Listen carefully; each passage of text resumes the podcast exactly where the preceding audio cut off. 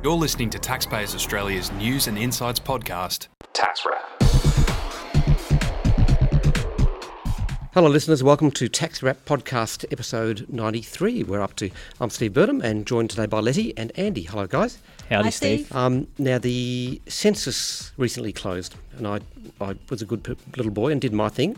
There was an interesting question in there, I forget exactly, but it was something like, did you commute to your job or did you work from home? It was something like that. Letty, you know more about it than me. It's an interesting, perhaps a telling question for them to ask though. Yeah, very much so. So as we all know, part of the reason for the census is to help the government to plan things like public transport and roads. And so they do want to know whether people are commuting to work and how they're doing so. Now, in the 2011 census, almost 500,000 Australians responded that they had worked from home on Census Day. Now, it's still too early to get the 2016 census results, but we'd be expecting an even higher number from that. It's a trend, isn't it? Yeah, it is a trend indeed, Steve. There's a lot of people working from home these days. They might even set up businesses. The way that we work is quite mobile, yep. Particularly with people with families these days.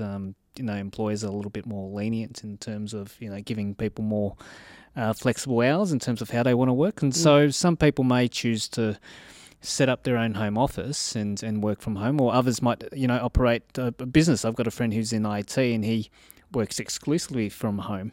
Yes, and I was about to say also that another large category of people who would prefer to work from home are those who are contracting with perhaps overseas employers, because you can just do your work at home in Australia and then send it off by email. Yeah. So, but of course, the question arises, and since we're a tax podcast, the question is about assessable income.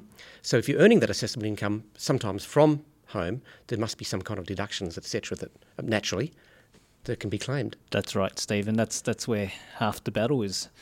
Sometimes trying to work out what you can or can't claim, as we did in the past. We did a couple of podcasts ago that's about right. Some of the things that people get wrong or people can't claim. And yep.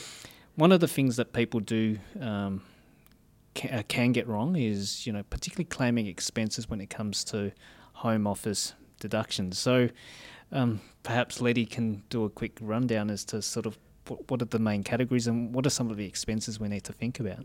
Sure. Now, even going beyond that a little bit, a lot of our regular listeners and readers of our products will be aware that the ATO has been cracking down on work-related expenses in the past few years, and we don't see that letting up for the 2016 tax returns. And one big, massive area of confusion for many taxpayers and even tax agents, as we all know, is whether or not certain expenses are deductible when you do work from home. And the answer really depends on whether, when you work from home, are you working from what is called a place of business, or is it merely what is called a private study? In other words, do you have an area of your home that is set aside exclusively to do your work or to operate your business, or are you merely working from home for convenience on your kitchen table or in your living room? Yeah, so one of the things, Steve, for example, place of business would, the classic example would be your doctor's surgery. The doctor might put, aside a space in their home and just for their patients to come. The other one, Letty, I think you've come to see quite often is, isn't it one of your tailors or somebody like that? You might, she has a garage. Yes, my lady who I go to for tailoring services actually has a converted garage where she has set up a workshop with all her sewing machines and mannequins and so forth. So that would clearly be a place of business for her. Yeah. Another industry that has a lot of these sorts of home-based businesses are beauticians, people who may do massages or facials or makeup and hair services, very often set aside a spare bedroom exclusively devoted to servicing their clients. That was like that awful incident the other week with that knife-wielding maniac. The place that the guy ran into was a beautician, I think, hairdresser in someone's garage. That's right, yeah. So I guess the flip side of it, Lydia and Steve, is that some people can also have a home office, so a space that they might put aside at home just so that, for example, you can, teachers might take stuff home just to correct, do some marking and stuff like that, particularly over the weekend. Yeah. Or us accountants, you know, exactly. We run out of time between 9 a.m. and 5 p.m. We may very well take our tax returns home to finish for our clients. Right. But you can do this or that stuff, I mean, on your laptop in the lounge room, I suppose. That's right, or at the kitchen table while the family's milling around eating the dessert. Okay. Yeah, so that distinction between a place of business and a home office becomes quite important when it comes to claiming deductions. Right. Yeah, and the ATO sort of categorises this, you know, in loose terms as either, you know, you can claim either occupancy expenses, so expenses in relation to the house, like your rates and, you know, interests on your home, or alternatively, the other category that they look at are running costs, so things such as your telephone expenses, your utilities, so your electricity, your gas, etc. Yeah. Now we can just, as complex as this is, we can lay out a few very broad rules of thumb here. So where you have a home office that is considered to be a place of business, in other words, you have your doctor's surgery or your beautician's room. You converted the garage or something. Yes, that's right. Where it is dedicated solely to the operation of your business, then you are allowed to deduct both occupancy expenses and running expenses. Okay, cool. However, if you're merely finishing off a bit of work at night after dinner in front of the TV, you can only take deductions for running expenses, and the tax office basically allows you to take deductions to the extent that you wouldn't have incurred those expenses if it wasn't for the fact you were doing the extra work. However, you would not be able to take any deductions for occupancy costs such as Andy was saying, mortgage interest or council rates or anything like that, because you would have incurred it. You would have been using the kitchen table anyway. Exactly. Yes, that's right. Okay. Yeah. So I've got a good question for you now, Letty. I've got some electricity, some telephone bills. It's all too hard, sort of working out. You know, particularly when I to divide the portion some of those expenses, because you got to think that, you know, particularly if I've got a home office, I won't be using the home all the time. I might have to apportion some of those costs. So, Letty, what's the best way for me to claim some of those deductions? Great. Well, we hear a lot that a lot of these issues can be all too hard. And you're absolutely right. When you do any work from home, whether it is a place of business or just in front of the TV in the lounge room, you do have to apportion the expenses according to what percentage is actually used for work purposes. Now, the easy way, with running expenses anyway, the easy way, instead of going through every light bulb and thinking through every time you switch on the air conditioner, what percentage is used for your work, the ATO allows you to apply a straight 45 cents per hour deduction in relation to all running expenses.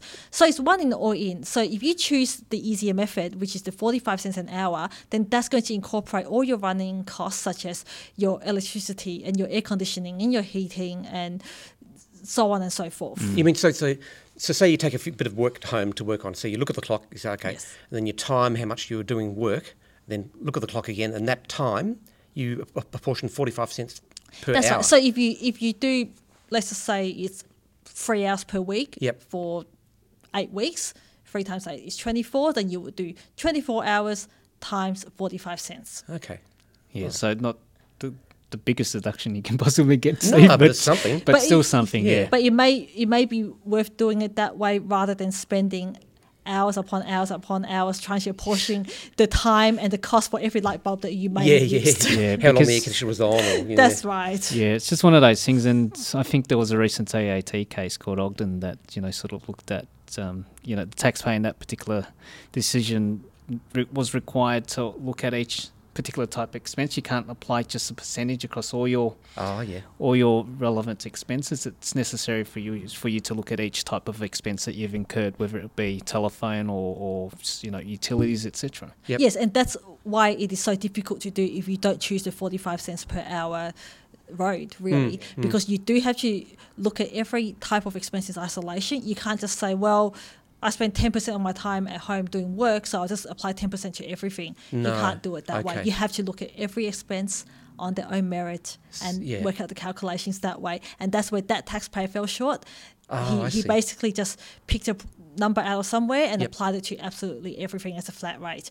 If you want to go down the road of using a flat rate, just use the 45 cents an hour and make your own life a lot easier. Okay. Maybe he was thinking of the capital gains thing where you divide a proportion of your residence. Possibly. Right. That's right. Now, with occupancy costs, though, you can't use this 45-cent getaway. Okay. Yeah. You do have to have a look at the appropriate proportion. Now, there's no set rule, either in legislation or in ATO rulings. There's no set answer for how you do it, but the most common would be by floor space. So in the case of my tailor, if her garage, her converted garage, is 10% of her whole entire land and buildings, yep. That's right. So 10% of her interest on her mortgage would be deductible, for example.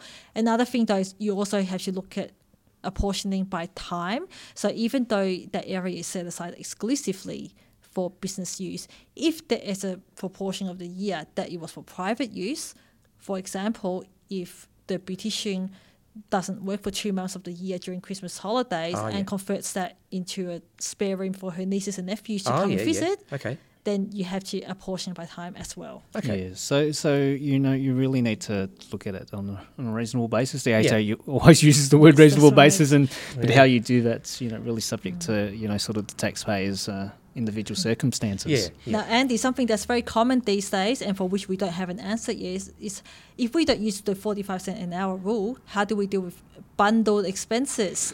You know, your telephone, Foxtel, and internet bundles. How is there an answer?